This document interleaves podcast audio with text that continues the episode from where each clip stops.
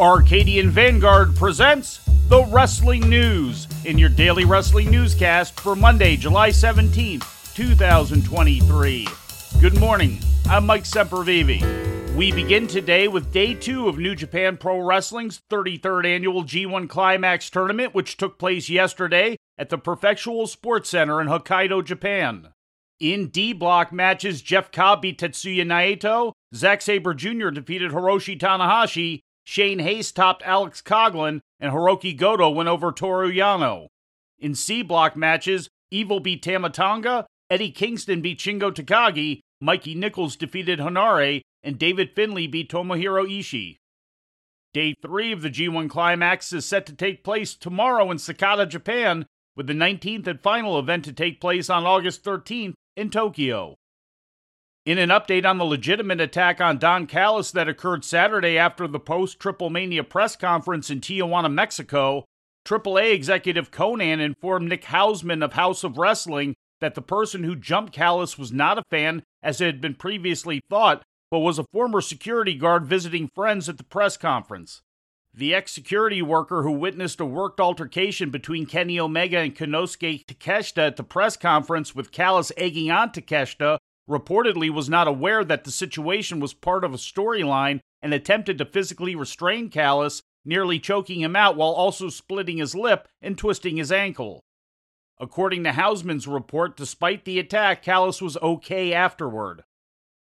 News regarding Rick Steiner, who had been previously banned from WrestleCon signing appearances after harassing Giselle Shaw with transphobic language at a WrestleCon event last March in Los Angeles, Steiner's ban from WrestleCon events has been lifted by WrestleCon owner Michael Bochicchio, who has booked both Rick Steiner and his brother Scott for a signing appearance at the upcoming WrestleCon show in Detroit the first weekend of August. Wrote Bochicchio in an official statement, quote, Now that we are three months beyond this event, I feel that Rick has learned a lot from his huge mistake. I know it's easier to cancel people when they make mistakes than to forgive and help educate, However, sometimes I think it's important that we give people a second chance. That being said, Rick will forever be on a zero tolerance scale moving forward at any of our events. If we are proven wrong that he has not learned from his mistakes, we will enforce a permanent ban.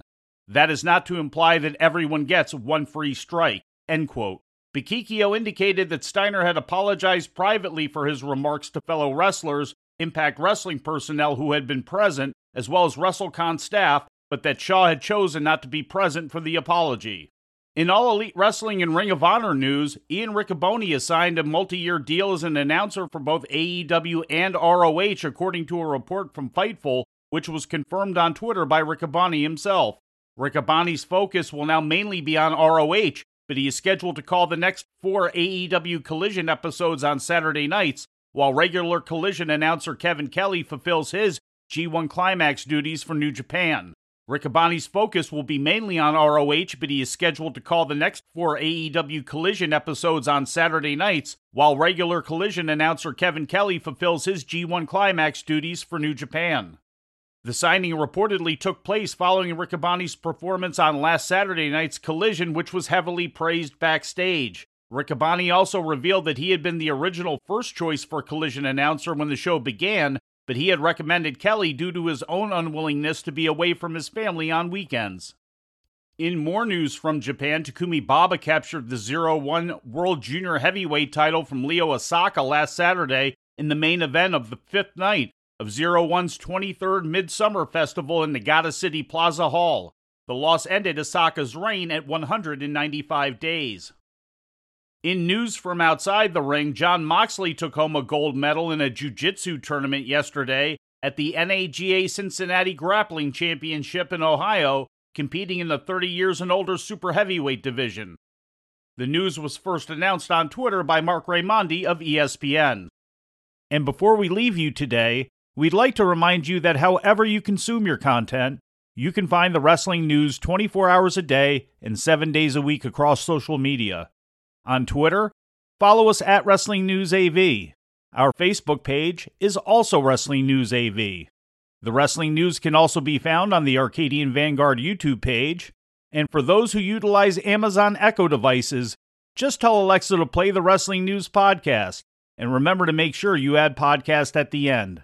Once again, for daily updates, breaking news, and more, follow the wrestling news across social media. And that's the news for today.